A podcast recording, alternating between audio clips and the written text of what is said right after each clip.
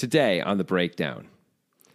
We have a hand today, which Grant Denison said to me just before what we started recording that this is one of the great plays. I'm not going to say in what way so we don't spoil anything, but one of the great plays he's seen. I said afterward, I don't think I'm capable of making this play. Grant said he doesn't think he may be capable of making this play. What play could it be? I'm not going to tell you that. I'm not going to spoil everything. But what I am going to tell you is this it's a $5,100 cash game. Thousands of dollars are on the table and are in play. Big hands will be made, and there will be big decisions afoot. Let's get into it right now on the breakdown with Grant Denison and Jonathan Levy.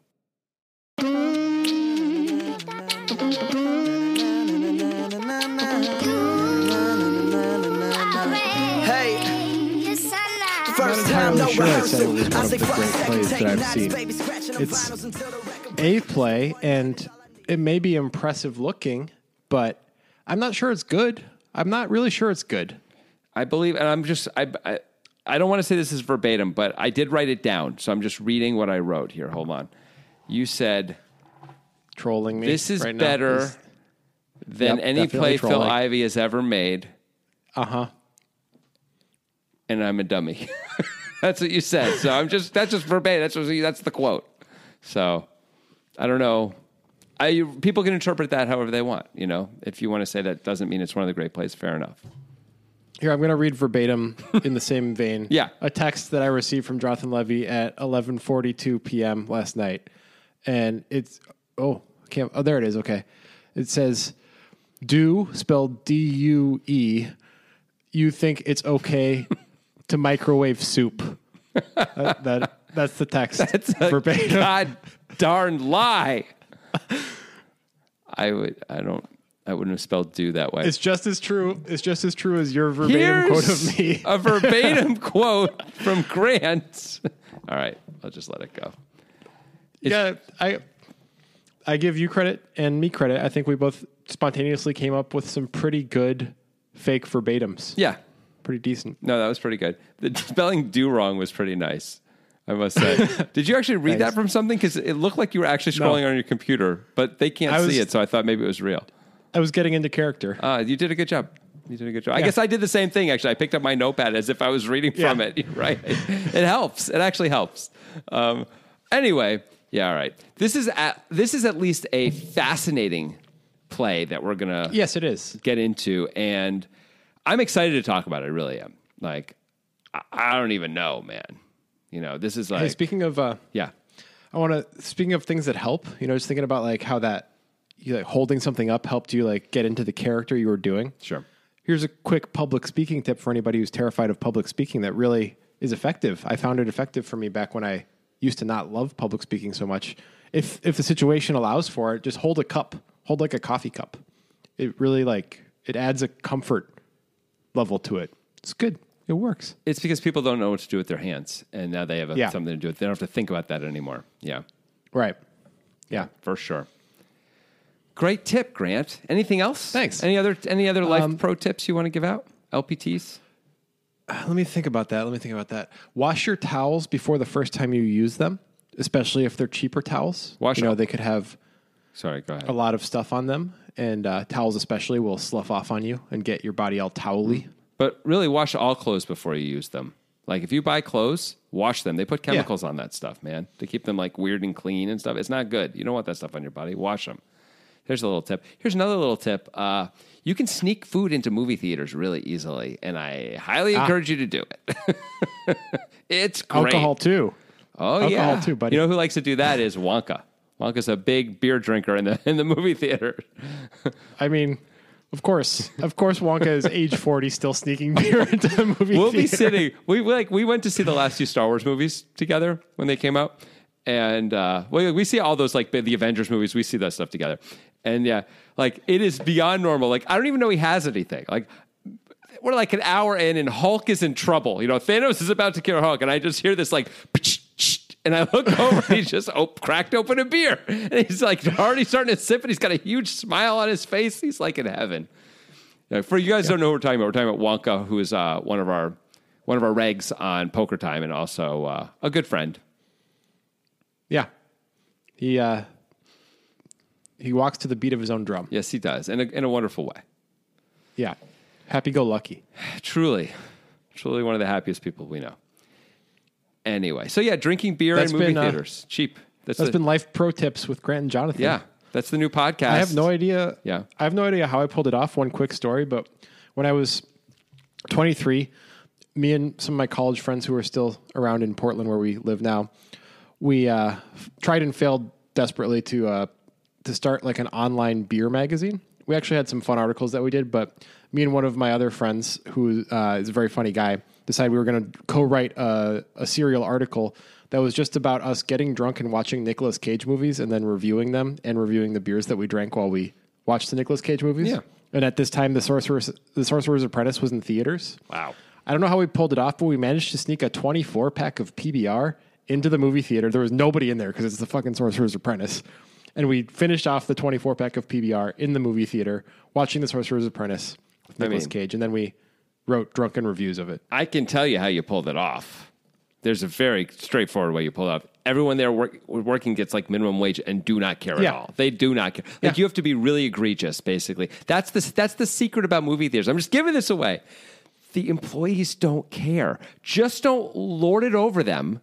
They don't. Right. They're happy for you to sneak stuff in. They're happy for you to like watch more movies than just the one you paid for. They don't care at all. Go into the expenses. Go into the IMAX theater. They don't care as long as it's not sold out. Just don't do it so obviously that they like have to roll their eyes and make you stop. Yeah. They're not trying to stop you. They don't care at all.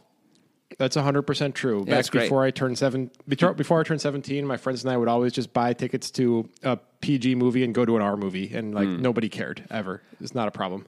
Actually, it's weird. So me and uh, some friends saw the Marky Mark Planet of the Apes movie when it came out. So this is like what 2002 or something. I don't know, something like that. Yeah. and uh, a terrible movie. So we went to the movie theater and saw it, and it was bad. And so we there was some other action movie that we were like, let's go into that one after after the Marky Mark one was over. Like, we were, that was awful. Let's go see like something better and like sneak in. And uh, and one of the one of the theater employees like stopped us.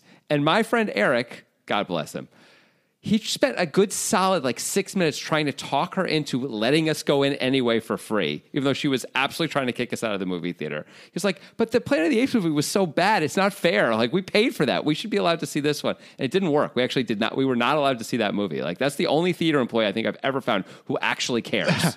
we somehow Yeah. we got a little unlucky there. I think it was maybe That's like bad, the man. Third. Jurassic Park movie or something. I don't know. Sorry to hear that. Yeah, it was sad. It was sad because that that Planet of the Apes movie was awful and had like the worst ending ever, like the dumbest worst What- ending ever. I kind of remember it. It's like things are back to normal, but like the cops are, are now apes. No, like it's, every- it's everybody. Everybody's an ape now.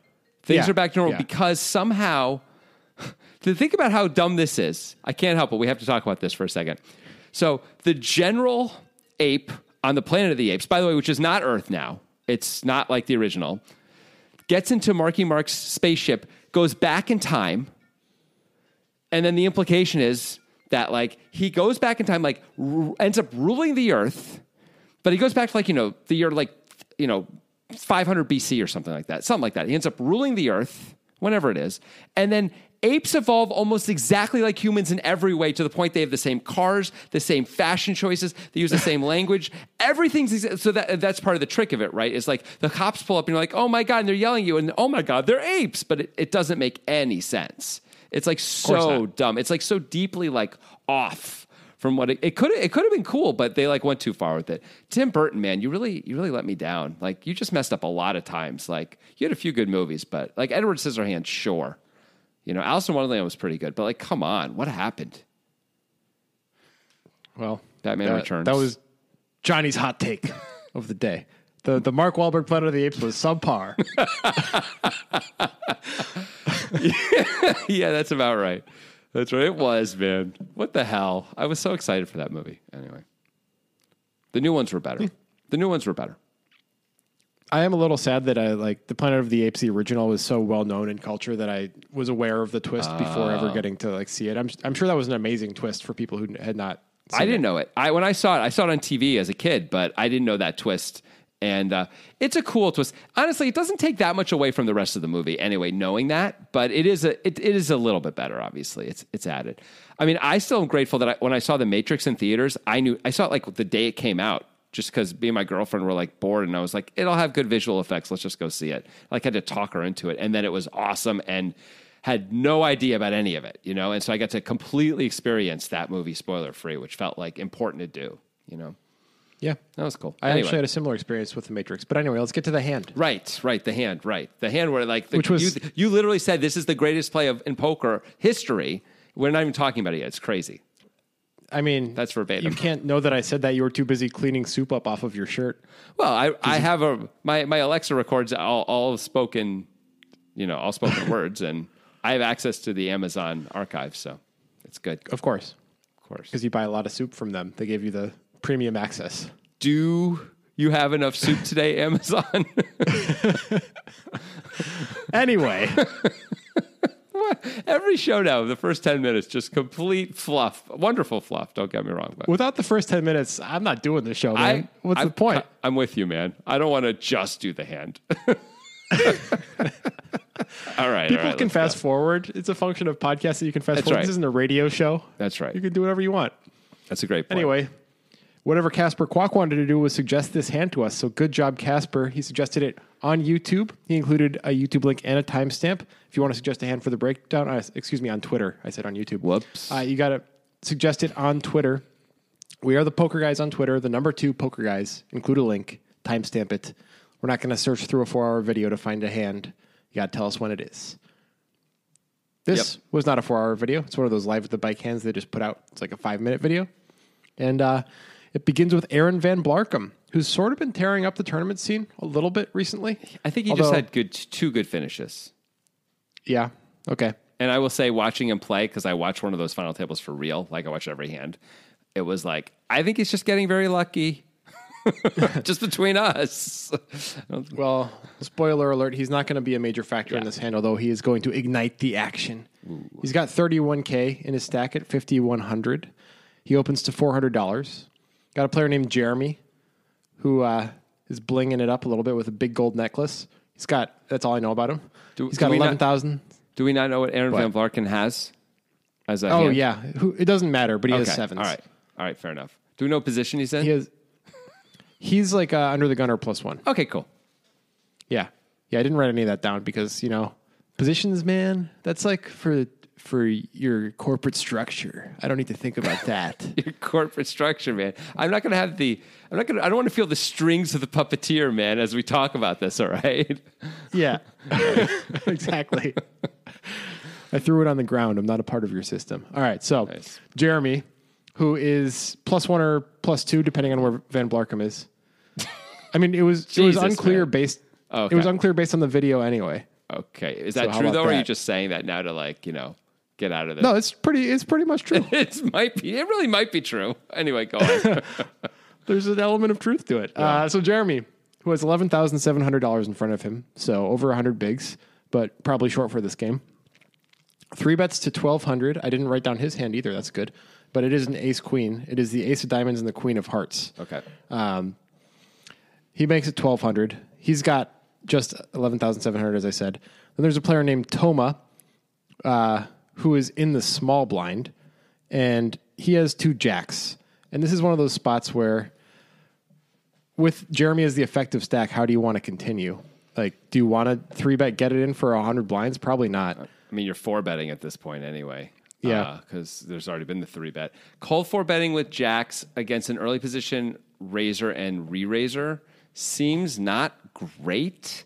Calling is problematic. Of, I mean, folding seems out of the question. Let's start with that. Um, maybe it's not completely out of the question, but it feels it feels crazy to fold. So I would I wouldn't str- seriously consider folding. So then the question is just: Do we want to call or do we want to raise?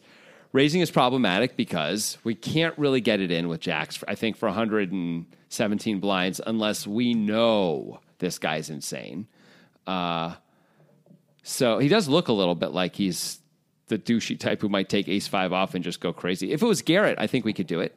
You know, if it, Yeah. but it's not Garrett. If it was Andy, I think we could do it.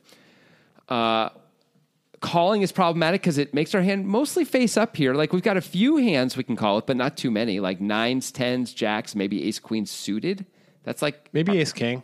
maybe a call little, ace king. maybe a little bit of ace king. Maybe we protect our range once in a while with a, one of the bigger pairs, but it's not great. Maybe we have queens here once in a while and kings and aces, but mostly it's like jacks and tens, right? And a little bit of nines, right?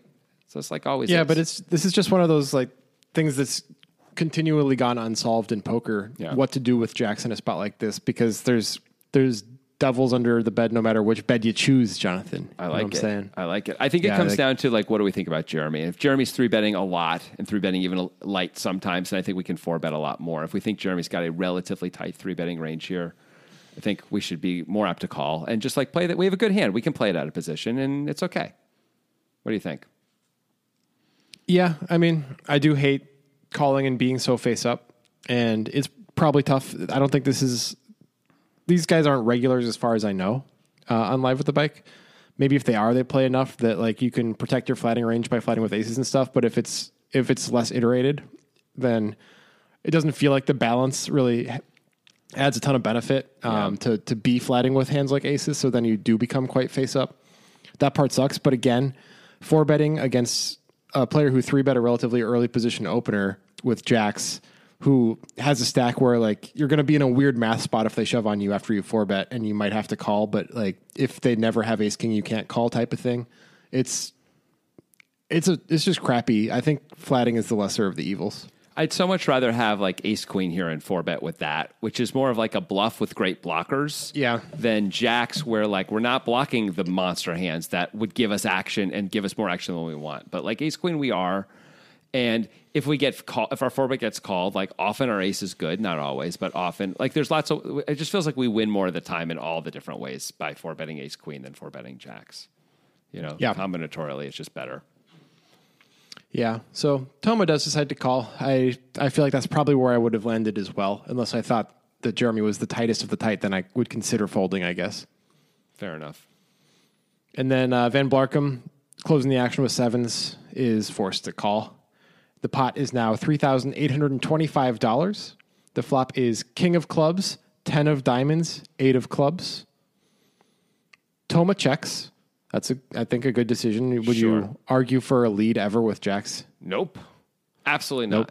Nope. Of course not.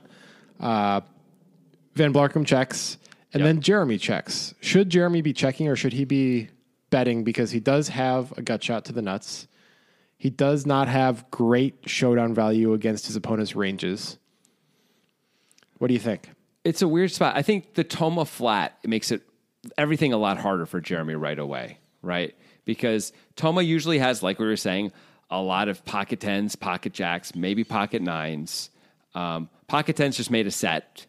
Pocket jacks, Yeah. probably isn't folding for one bet anyway. Probably It's they could though. They like based could. on the preflop action, you really could. they're going to have Van Blarcum behind him, which is which is helpful. But Jackson may still decide to hold on, and like Jackson's still a pretty god, gosh darn good hand, right? And may call a c bet. Uh, I would expect Jax is calling a c bet more often than folding, is my guess. Um, if we have the same hand as them, I think you can make a, a case to bet, but I, I think I like the check better because I just don't think we're getting enough folds here. Uh, even though we do have I'm, the gut uh, shot to the nuts. I'm not as worried about Toma actually as far as not having enough fold equity. I'm more worried about Van Blarcum because he has way more kings in his range than Toma does. When he gets to close the action and he opened, like he Right. could have King Jack suited, he could have King Yes. Queen off. These are good points. These Whereas are Toma really shouldn't have those hands. Uh, I mean, maybe Toma can have King Queen suited here, maybe. but you're right. There's but there's definitely like Van Blarcum. Almost any king he opened, he's probably calling now, where he closes the action for eight hundred dollars, getting this price. Yeah. Like he's supposed to call pretty much all of those, every king, Right. right? I, if it was just Toma, I think I would take the shot because I think there's Yeah. a decent shot. He he does fold jacks and queens and definitely nines, and those seem like his most likely holdings. He also could, of course, have the same hand as us, and that's great to get him to fold that as well. So I don't know. It depends on how wide we think Van Blarcum is. If he's pretty wide, we I think we can bet anyway. But if he has more of a reasonable early, early position range that is inclusive of a lot of these kings, maybe there's not enough fold equity. I will say that one of the values of betting here is even though we've got a gut shot to the nuts and we have an overcard, like that's not that great really in this spot, right? Like, No. So like, it's okay to bet and get raised, and we can co- sort of comfortably fold because like we have a very strong range if we bet here, and like Yeah. we have pocket kings, we have aces, we have ace king, we have pocket tens. Uh, our opponents, I guess Van Blarcum can have queen jack. I don't think Toma can really have any queen jacks. Like Toma basically only has pocket tens anyway. For like, I think we're only getting raised by by pretty strong value most of the time. Is what I'm saying. There aren't that many draws to raise us here. I don't think the gut shots are going to raise when our when our personal range is so strong. So we could take a What shot the- and comfortably fold, being like, all right. So if I got if I get raised anyway, yeah, I just miss out on my gut shot. Who cares? There are combo draws. There's two clubs on the board, but you know those are rare. Yeah, there's a few, right? Ace, ace, jack of clubs, ace, queen of clubs. For Maybe Toma. queen, Uh, queen, jack Van of Blarcum clubs could for Van Blarcum. yeah. Maybe Van Blarcum could have Jack Nine of clubs. Like he might open that and he's closing Yeah, the action. He's that's probably right. got ja- yeah. Maybe even queen nine of clubs. But still, even all Yeah. of those put together is like six combos, right? It's just not very many. Right. So Yeah. And if we get blown off the hand, this is an okay hand get, to get blown off of, quite frankly, right? Yeah. I'm I am actually torn on if whether or not to c bet this. I, I think Yeah. I'm I'm most concerned about Van Blarcum having a king. Not as not as concerned about Toma. Because combinatorially his sets are a lot less than his one pair hands that really don't feel comfortable on this board. I don't know. I think I, I'm 50 50. I think either decision is fine. What do you think? Yeah. Um, I think it's really close. Uh, I think I like a check better because I don't think we get enough folds, especially when you, like you're worried about Van Blarcum. I was originally, I think you make a good point about Van Blarcum's kings, but I also am still worried about Toma having a good enough hand that he's just not folding right now, um, even if he doesn't have a lot of kings. And I guess we could do a whole multi-street thing, but like, or we could just check and see a turn card, and you know, we have position and like play the hand. You know, I think I Yeah. like checking better, but I admit it's close.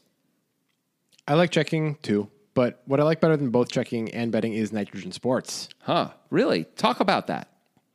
Well, it started when I was a child. Yeah, yeah. And I was in science class, and my, my teacher introduced us at a very young age to the periodic table of elements. Hmm. Really, the, thought, thought we could handle it, but I couldn't. It kind of was too much for my six year old mind. Like, Yeah. like barium? What are we talking about here? I can't deal with that. I can't do that. But nitrogen, that one, that was okay. That was my comfort zone right there on the periodic hmm. table of elements. Whenever I got scared of hydrogen or oxygen or some other element on there, I would just look at that nice little nitrogen box and be like, you know what? That's right. That's where that's where I belong. That's my safe place right there. And what was it about nitrogen that made Well- it so safe for you? I'm a I'm a Jungian psychologist, so I, I believe in the collective unconscious, and I believe that collective unconscious is fifth dimensional, and therefore, I believe that I was being informed through this collective unconscious through the fifth dimension, while transferring through the fourth dimension, of course, that in the future, Nitrogen Sports Poker would be the poker site with the Poker Guys monthly tournament, and I, I believe my comfort derived from that. Uh, I know that's a little hokey, and maybe you'll say I'm having a creative illness, as Jung would call it. But in reality, I just I believe what I believe, and and the results bear it out because that tournament does now exist, and it is an incredible value, Jonathan. It's the greatest iterated value in poker, and that is what comforted six year old Grant Denison. Wow. Well, it it certainly is the greatest iterated value in poker, Grant Denison. Even an older Grant Denison would know Yeah. that uh, because it's a thousand buy-ins guaranteed. We usually get like 200 players. It's capped at 300 players, meaning there's always at at minimum a 700 buy-in overlay. Usually more like 800 buy-ins. Usually you're getting four to one on your money, as in free money that's just put in the pot. It's insane, and it's a very cheap tournament to play. It costs like a dollar.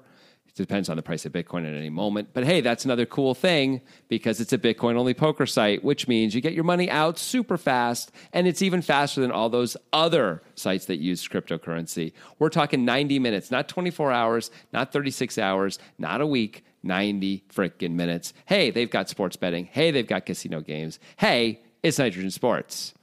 Hey, you got to use the link in the description, or you don't even get access to that tournament every month. You're going to want to use that link when you sign up for Nitrogen.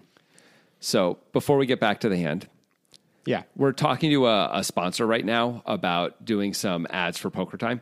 And the sponsor asked me, N- not for our poker time ads in general, but just like he's like, so should I give you talking points, or do you normally are your things normally scripted by your sponsor and then you just read them?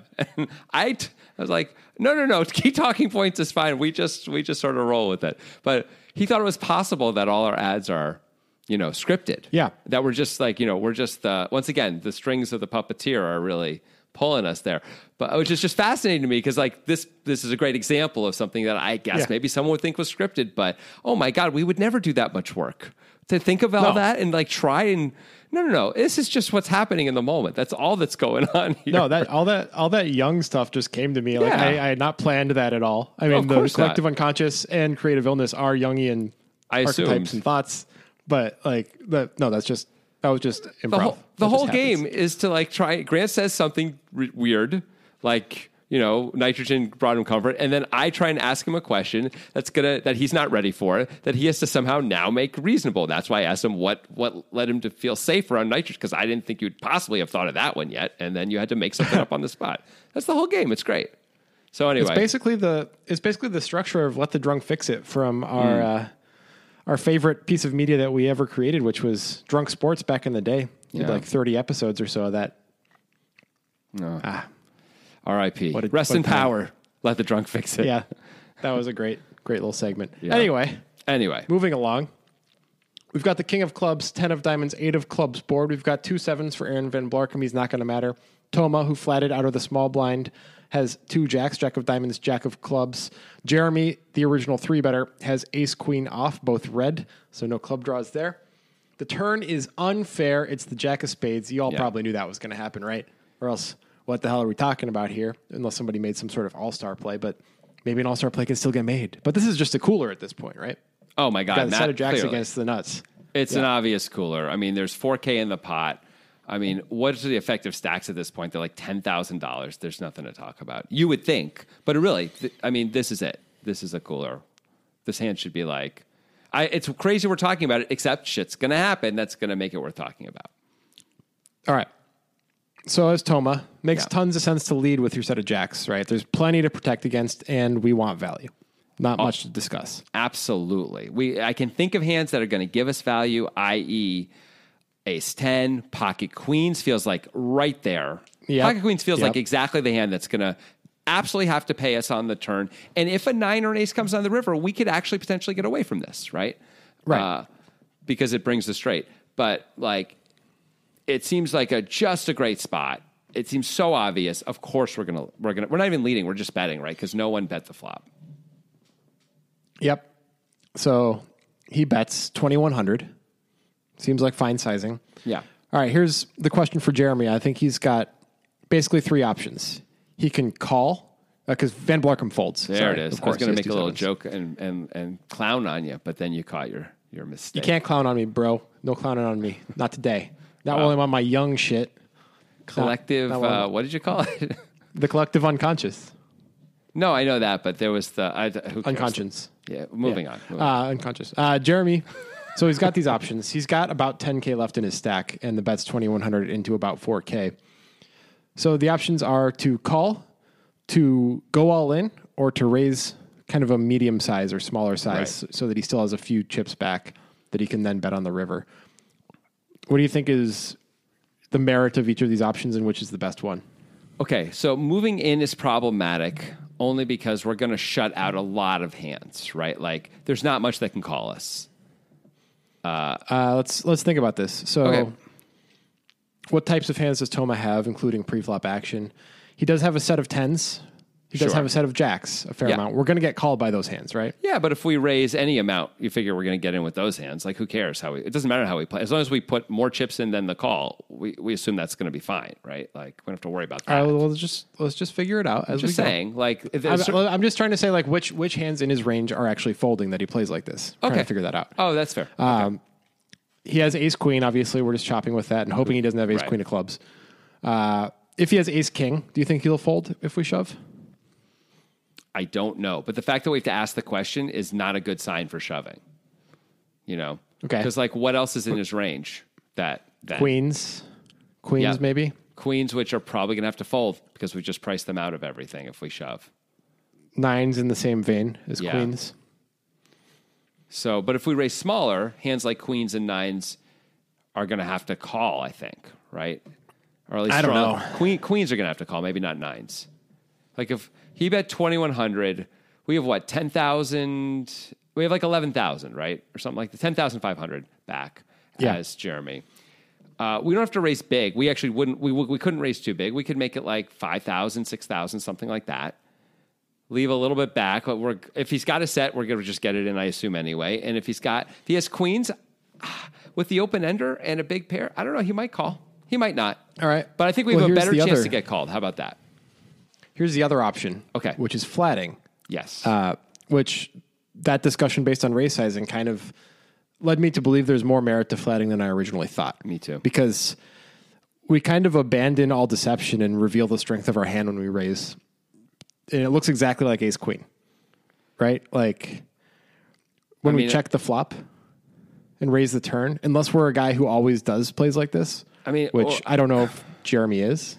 You just figure there's no real reason to, to raise pocket queens here if he had pocket queens, right? No. He could comfortably call, have his open ender, have a very showdownable hand. Doesn't have to blow up the pot. Doesn't have to do anything. Doesn't have to put himself in a weird spot. So there's If no somehow yeah.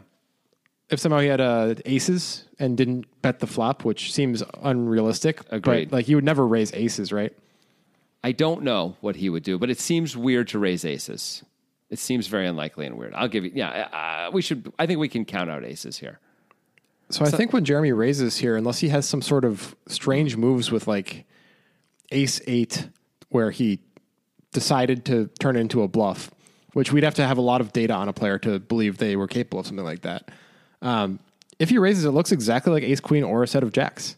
It looks like those two hands. I guess the the most bluffy hand he could show up with here is pocket nines himself, right? Where it's like I don't think my hand is good, but I have outs, and I don't want so calling. I don't. I don't really believe the showdown value is showdown value, so I'm going to raise. Yeah, but we have another problem, which is that Toma's range is entirely uncapped on this board. Toma could easily have ace queen. Like, Yes. And- our and- raise and looks incredibly strong. I, I- want a flat. I actually want a flat. Like, if Toma has ace king, I think he should fold when we raise, no matter what the size is. Okay, but hold on. You just said Toma's ra- range is incredibly strong on this board. No, you said it's uncapped, not incredibly strong. Yeah. Okay, fair enough. Yeah, that's better. If it's incredibly strong, we should raise, right? But uh, with the nuts. But if it's uncapped, that's different. Uh, yeah. Yeah, I think I agree with you actually. Okay, if we call, let's just figure this out. There's going to be seven, like 8K in the pot. We're going to have a pot size bet left anyway. We're in position. It can't go check, check. Yeah. We're not folding no matter what comes on the river. Like there's no bad, like the board could pair and it could be a club. We don't care. We're not going to, we're just going to call the all in and hope we're good, right? Yeah. That's the plan. If he checks, we're going to move all in. If he Right. bets any amount, we're going to raise, unless maybe a board pairing club comes or something like that. Then I guess we could decide to just call. Um, yeah. That seems very straightforward. I think I agree with you that that's the best play now that we're here. Yeah. Raising is just way too strong. It's too obviously strong. Yeah, like if he ha- and if he has a set of t- tens or jacks, it probably doesn't matter if a club comes on the river. I assume we're going to get all the money anyway. Like we check the flop with two clubs. He's not going to. He's Right, not it going to doesn't- fold it for a doesn't- pot size bet if a club third. It club's doesn't look like we have clubs. Right. It looks like we have ace queen or a set of jacks. Like, Right. Now, and- wh- when we move in on the river, if he bets half the pot on the river and we move in, it is going to look terrifyingly strong, admittedly. But it may be too, if he's got a strong hand, it's not going to matter anyway. And if he doesn't, then we got some extra money. By the way, he could be semi bluffing here, of course. He doesn't have to have a monster hand, right? Right. That he might, like, he could have two clubs, although it's hard to come up with which ones now that I think about it. Uh, what if he has ace jack though, or something, or ace ten of clubs? I don't know if he can have it. Maybe he can't have ace ten of clubs. Yeah, he can because it's ten of diamonds. He has ace ten Yeah. of clubs. He shouldn't really have ace ten of clubs though, right? He No, I called shouldn't that. be calling that pre-flop. Yeah. Ace jack is even questionable. Yeah, he doesn't really have that either. So maybe he has nines. He bets the turn gets called, and it's like, well, I guess I have to shove the river because I'm obviously losing, you know. And then like a deuce of club comes on the river, and he's like, "This is perfect. You never have a flush. I'm all in," you know, something Yeah. like that. And uh, Or he I'm also concerned about. I'm I'm really concerned about folding out ace king. Sure. That would be a problem. That would suck. Yeah. Um, that's like So the I think a only hand is- really to be worried about folding out though. Like nothing else can really be. I guess queens. Yeah, we could fold out queens too. You're right. I don't know if we're going to get puts it action together- from queens later. But If Queens puts it together and is like, well, he's either got ace queen or jacks, basically, like you probably can't call even if you're getting the qu- quote unquote right price. Yeah, and there's also some good outcomes with if uh, Toma has queens or nines or something like that, where he makes a straight, but it's the second best straight, and we've got the nuts. So Yeah. like queens, which would have folded, hits their nine, and now has Mm-hmm. looks like they're like, "Ah, cool, I blocked the nuts anyway. You just called the turn. This is great. Like I'm obviously never folding, and then you give them the bad news. Yeah. I think I agree with you. I think this is a call, not a raise, based on all Yeah. this, these circumstances. That's cool. I didn't know that coming in. Neither did I. Not until we started talking about it. Um, can't blame Jeremy for in the moment deciding a raise is better, which is what he does. Yeah.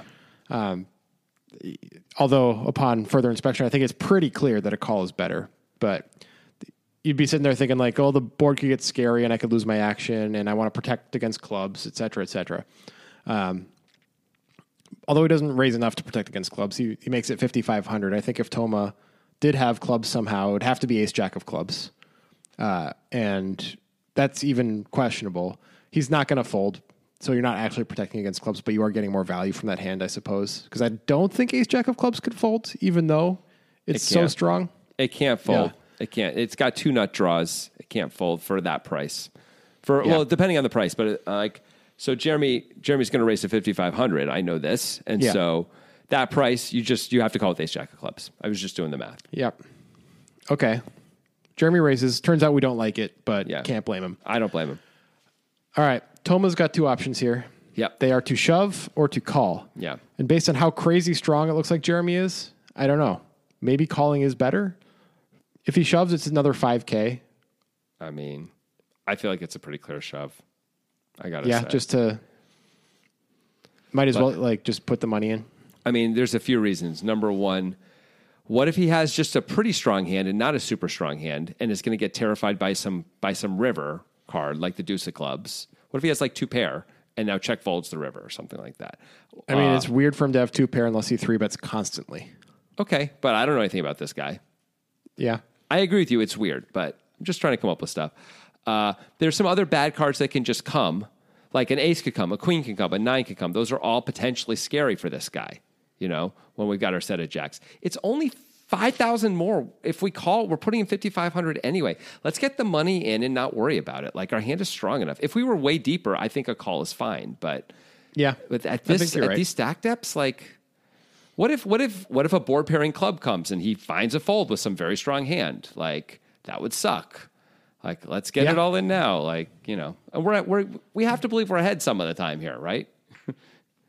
can he can he not have two It's- tens in his hand? Can he not have pocket I eights in his hand? It's it, it's weird for him to have those hands. That's the thing. I know. Like, like he I agree. three betting eights is not really that common. Tens is like a maybe as far as the positional stuff with Van Blarcum, and then not betting the flop on this wet board where his opponents could easily have a king feels strange for him to have those hands.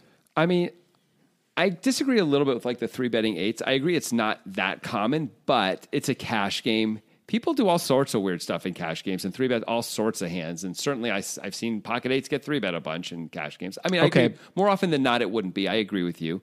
And then he also has to check the flop with that once he makes a set. I think that parlay of two things makes it pretty unlikely. But I think it's it can still be there. And tens in the same way can still be there in the end, I just want to move in so I don't have to like. I don't want to also make it make, outplay myself, you know, and find a crazy fold on the Ace of Clubs river or something when it turns out I was ahead the whole way, you know, and he's just like shoving for value anyway or bluffs me or whatever the hell happens. I just like it feels like it's just a straightforward move in. Yeah, I mean, I think Toma should be uncomfortable. Sure. He, he should he should move in, and he should expect that Jeremy has Ace Queen a lot of the time. It looks a lot like Ace Queen.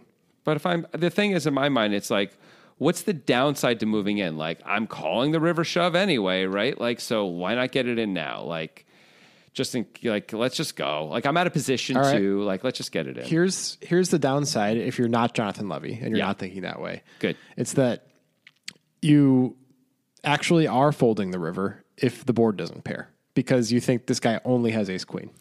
if you know that this guy only has ace queen, it's a different spot. But Yeah. you have to really know that, and there's not too many players in the world you can really know that against, right? There are some Yeah. guys. There definitely are some guys who are only going to have the nuts here. But I will say this, and you pointed this out to me before we started. The guy, this guy, Jeremy, doesn't look like the kind of guy who's going to be super tight all the time and never have any bluff raises on the turn and never have any, you know, weird shoves on the not. river. He looks like the kind of guy who's uh, absolutely going to be doing all sorts of weird, dumb stuff. You know, just because like it- he's wearing a weird necklace thing, you know, he just has that look. He looks like he's probably already had four Monster Energy drinks that day. You know that type of guy. What was the name of the dude who Christian Soto played that live at the bike can against the King of New York or something like that? Yeah, You know what Yeah. I'm talking about. This guy, Poker King of New York. I don't think that's what he was called, but whatever. Um, something like that. Like this guy reminds me a little bit of him in terms of just the look, Yeah. nothing else. Just a little bit. Enough that I would like, you can't come. This guy's always got some weird bluffs in his range. Like always. So I'm never gonna I'm never gonna fold the set of jacks against this guy anyway, is what I would be saying to myself if I didn't know this guy's game minutely well. Another problem is that Jeremy, uh, that Thomas should be concerned about is like the most likely set for Jeremy to check on the flop is a set of kings. for sure. But like, But- what are we going to do? Not get all in on the river for like a quarter pot size bet or something? I mean, Well, let's find out. Four to one on the river if he's got a set of kings. We're going to call with our set of jacks, right? Let's find out. Toma calls the turn. I think I agree that I would rather just move in and like pretend that there was no choice, basically. Yeah. That I that that's like the only way to play the hand. Toma does call. The pot is fourteen thousand eight hundred twenty-five dollars. We've got the king of clubs, ten of diamonds, eight of clubs, and jack of something on the board. Uh, where did that go? Jack of spades. Um, Toma with a set of jacks. Jeremy with ace queen for the nuts. The river is the innocuous three of diamonds. Ace queen is still the nuts. Jacks is still the fourth nuts, fifth nuts. Um, Toma checks. Jeremy, of course, moves in for five thousand dollars into fourteen thousand eight hundred twenty-five, and Toma folds. So, is this brilliant or is it just broken clock being right? Yeah. I don't even know if I like the check by Toma. I think I might like a shove if we're going to play it this way rather than checking, honestly. Like, we're going to be giving the guy four to one. We can make look like we missed our clubs and are desperate. I don't know. I'd be like, now that we've called his raise, I would just hate for him to check back because he doesn't want to lose the extra 5K when he assumes we're never folding, you know, with like a pretty good hand. If he has a pretty good hand, maybe we can get him to call with, with you know, when he wouldn't actually bet himself. I'm not even Like sure if he would somehow play queens this, if he would play queens this way or something like that. or maybe a better hand than that. Maybe he has like maybe he flopped top two and he decided to check it because he thinks he's crushing the board. He's wrong, but he thinks that right. And now, so now he raises the turn and he gets called and he's like, "Well, you know, actually, this board is like I could definitely be losing on this board when I think about the hands that Toma called me with pre and you know." And decides to not like put in that last bet, where he's like, I don't know where I am. I check, I check. You know, people, I see people do stuff like that. They raise the turn and In they the check world- back with a pretty good hand. In the world where Jeremy three bet king ten in this situation though, which is a rare world. Okay, but like he didn't cold call. Uh, Like Toma can't have king 10, but Jeremy can have king 10. I think of the two of them, right? Like he's the one who can have king 10. Of the two of them, he's more likely to, but he's also very unlikely to have that hand. Sure. But you, uh, once again, people will three bet lots of weird stuff. You know that's true, right? In a cash game, especially. Depending on how deep into the cash, the deeper you go into a cash game, like the more hours you're playing, the crazier the three bet ra- ranges usually get. Like that's just true. I yeah, so that's fair. I, I don't I'm think gonna- he's. I don't think he has king 10 I'm that gonna- often. But still, I'm not saying he can't have it at all. Now, Go I'm on. not saying that I necessarily agree with everything I'm about to say, but I'm going to take the other side of this and say that this is a reasonable fold, even Oh, though okay. he's getting an incredibly good price. In fairness, I'm actually not even talking about the fold. I'm just talking about should he check or should he shove himself. That's right. where I've been coming from Well, this whole time. That's implicit within what I'm going to say anyway. Great, great. Um, and it's all just about what is Jeremy's range here, which we've been touching on since the turn. Uh, and unless we have a ton of data on Jeremy, once again, I don't think we're really winning very often with jacks. Like we're getting four to one. Are we winning that often? Are we winning 20% of the time against generic player A who we know nothing about when they take this line against us? I mean, here's the problem with I, I hear what you're saying, and it's a fair question to ask, and you might be just straight up right that we're not winning enough. But the problem is there are some people who are just going to overvalue certain hands. And if we don't know that Jeremy isn't one of those people, I just don't see how we can fold. Like there are some guys who are going to show up with ace king here and aces here. There are some guys. But you have to have the co- they have to be the combo person, which I don't know if exists, who both overvalue hands and check those hands on the flop. Right. They check those hands because they think they're so strong. Then they raise the turn and shove the river, and they're trying to get max value, and that's how they're thinking about it. There, I'm not saying Jeremy's one of these guys at all, but I'm, but I'm saying there are absolutely guys like that who exist. I see them all the time. I feel like Basically, it comes down to can you get to 20% of the time, Jeremy will either do one of these things. He will either overvalue a hand like that in this way that is like very unlikely, it feels. Mm-hmm. Okay. Or he will play a set of tens or eights in a way that feels also very unlikely for multiple reasons. agreed. Or, Or he will have a random bluff like ace three, which is also very unlikely. uh, he could have clubs that he decides to play weird. Also, again, not super likely, but possible. Uh, I don't know. Could he have pocket threes, raise the turn because he's because he's a weirdo? Because he's like you don't really because Toma doesn't really have very many kings, and then he rivers a set of threes, so he shoves. I mean, this feels very unlikely. I admit for all the reasons, but I'm just like.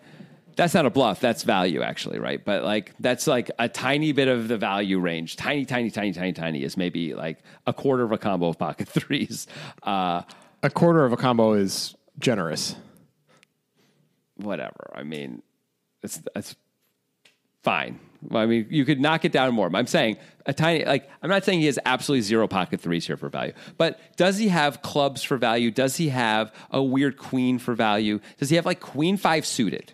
That he three bet because he's a weirdo, turned an open ender, and then raises because that's what you do when you have when you've got a draw and the guy bets, right? And then now he's like, well, I guess the only, there's only one way to win this pot, you know, and then he shoves. I'm not saying that's likely, but we don't need it to be likely. It can be It's very unlikely. I just need the combination of all the things you said, all those possibilities, and all these weird bluff possibilities to equal 20% for me to break even on this call, right? Well, we can uh, we can try to monkey wrench that math and see if we can figure it out. Like we can assign combos to hands. Yeah. We can like and let's be reasonable about it. How Okay. many how many combos of so how many combos of ace queen do you think he has as played? I'm going to give him something like five, maybe five or six. Like I, I think was going to somet- go higher. Sometimes he's not going to three bet pre-flop. Sometimes he's going to bet the flop, right? Sometimes he's not going to raise the turn because we don't even think he should Okay. always be. We don't think he should be raising the turn. So that knocks it all down to me to about like a third of the combos. But go on. What were you going to say? Okay, fine. We can give him how about six? Okay, fine. Six combos of ace queen. All right. Now let's do pocket tens. Maybe one combo. Too many. That's too many. That's a third of the available combos. I am aware of that, but like, there's That- some people. you have to have the parlay of him both three betting and checking the flop with pocket tens. a lot of people are going to three bet pocket tens pre. A lot of people from any position. Yeah. a lot of people. Yeah, Um, yeah, but that's uh, th- that's are- like a 50-50 three bet. okay. And then a lot of So people that are gets it down to three combos already, right? Okay, but the, but that's fair. But another way to look at this, and I guess if we don't know anything, we just have to go with what you said. Okay, let's go with what you're saying though. 50 50 50. Then there are people even on this board who are absolutely just going to check a set. There are people. Okay, I'm not so- one of them, and you're not one of them. But that doesn't mean they don't exist. We see people making lots of plays we would never make. Right? Once the set comes, that means Yeah. there's one and a half available combos before he takes any action, right? Uh, yeah, that's right. So how many, so how much of the time do you think the average player is checking a set against two players on this three board? ways on this board with this action. Not often. Uh, I think if we go if we started at one and a half combos before we added that layer that filter, Yeah. now we're down to like a third of a combo, something like I, that. I'll accept that. I think so like twenty percent of the time is what I'm saying. Yeah, of of that A third? Yeah, so a third of a combo. Yeah. Okay, so not Okay, much. so we're- I'll give you that. We're currently at a, a third of a combo of hands that we beat. Um, Sweet. let's continue adding it up. Set of eights. We have it's basically the same story except the three bet is less likely. So call it So- add it together and call it a half a combo. Fine. We'll call it a half yeah, a combo I mean, for let's not two. let's not argue over you know hundredths of a combo here. Let's not do that. Okay. Set of threes. Wow. Okay, less. okay, 0.55 combos. Maybe we should just not even talk about a set of threes in this math. Like, unless it's super close, then we can add it back in. okay, okay, okay. I mean, it's not going to be this. So it's not gonna be currently we're at about half, a combo. Yeah. Okay. Go ahead. All right. So what are the other hands that we're beating that we think you could do this with? Ace is an ace king. If he's like the overvalue guy, Yeah. So sometimes say those- those the percentage of the time he has those combos is probably the same on each hand, right? Like the way, if he's going to play them that way, he'll probably three bet them both pre-flop. He'll probably check them both in the flop if he's that guy. Right. Yeah, yeah, yeah. The percentage. I So think how that's right. often how often do you think that's happening then with those hands? What percentage of the time? It shouldn't be that much. Uh, especially because he's even in position. Like everyone checks to him, even. Like, so it's Yeah. like another reason to bet. Um, it's really hard to know without knowing anything about this guy except this, seeing this one hand. I guess I would, I'm going to say something like 25%. Oh, we're way off. I was thinking five percent. So Yeah, because you're thinking about you and you're thinking about people like you. And I'm trying to think of someone who's like an, an average cash game player who just has money, happens to be sitting this 5100 game and you know is doing whatever weird stuff he's doing. And I don't think they're anything close to 5%. But I don't know that 15 my 20.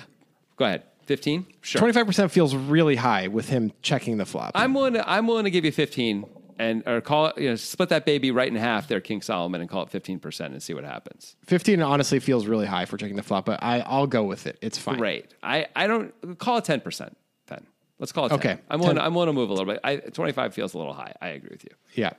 Okay, ten percent. So that's um, 0.6 combos of aces. So Yeah. now we're at one point one. And then one point six And- combos of Ace King. Oh no, no, it's not. It's uh, one point two combos of Ace King. Right. So we're at one point eight. No, no, no. We're at two point three. We're at two point three combos now.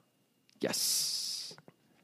Because we're at one Okay. point Well. I guess we we got there. We already got there. except, Wait. Except What? set of kings. Right. Which, if we're saying the other things, we're going to have to give it a similar percentage to um, tens and eights, right? Although you would argue, Higher.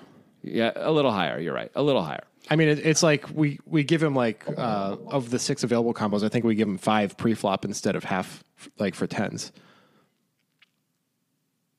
Like tens, we Right. give him half the combos. Oh, pre-flop. you're right. No, we start. Of course, we start with all six combos, uh, or all three combos of kings, right? Yeah. um, because there's a king on the board. And then we say he checks. What percentage of the time did we say tens were being checked at this point? I can't remember. It's so hard. We got we gave him a third of a combo of the one and a half available combos. So it's clearly more than 20%. that. It's clearly more Yeah. than that. It's maybe one combo of the three. Do you think that's fair? Yeah, sure. Great. Yeah. So we'll put that in the value that we can't beat. So we're at seven then. Seven versus two point two. We're still we're still in easy call right now, based right. on the math. So a big difference. Yeah. You could, of course, if you want to add in like, you can just add one combo for random bluffs. Just exactly. like you, you're you're given a free combo for that. But this also is there's also a linchpin here of Ace Queen. Like, it's really huge how many combos we give him of Ace Queen for this math because we Mm-hmm. No gave question. him six. If we gave him ten, it's a whole different story, obviously. Well, that's true for everything. If you give him three more bluffing combos, then you, you can call against all the ace queens, right? I mean, it's, Yeah, so, that's I mean, true. I don't With know. the bluffing combos- bluffing. With the bluffing combos, that's true. I think I think the methodology for all of the other combos we arrived at was more clear and better than how we arrived at Ace Queen. Fair enough. Um, but even if we give him some more of the ace queen, we're still okay, right? Yeah, So that's the thing because we gave him one bluffing combo. We were at three point two. Like you can give him like half the ace queens, you're still way, way, way in call mode there. You can get if you give him all the ace queens, you're not. But then you can just give him like Yeah. two more bluffs, and you're right back there. Like it's it's. I think if this guy ever has any bluffs at all, basically, it's a beyond easy call. And even if he doesn't have bluffs, it might be it it might be an easy call, or not an easy call, Yeah. but a straightforward call. How about that? yeah.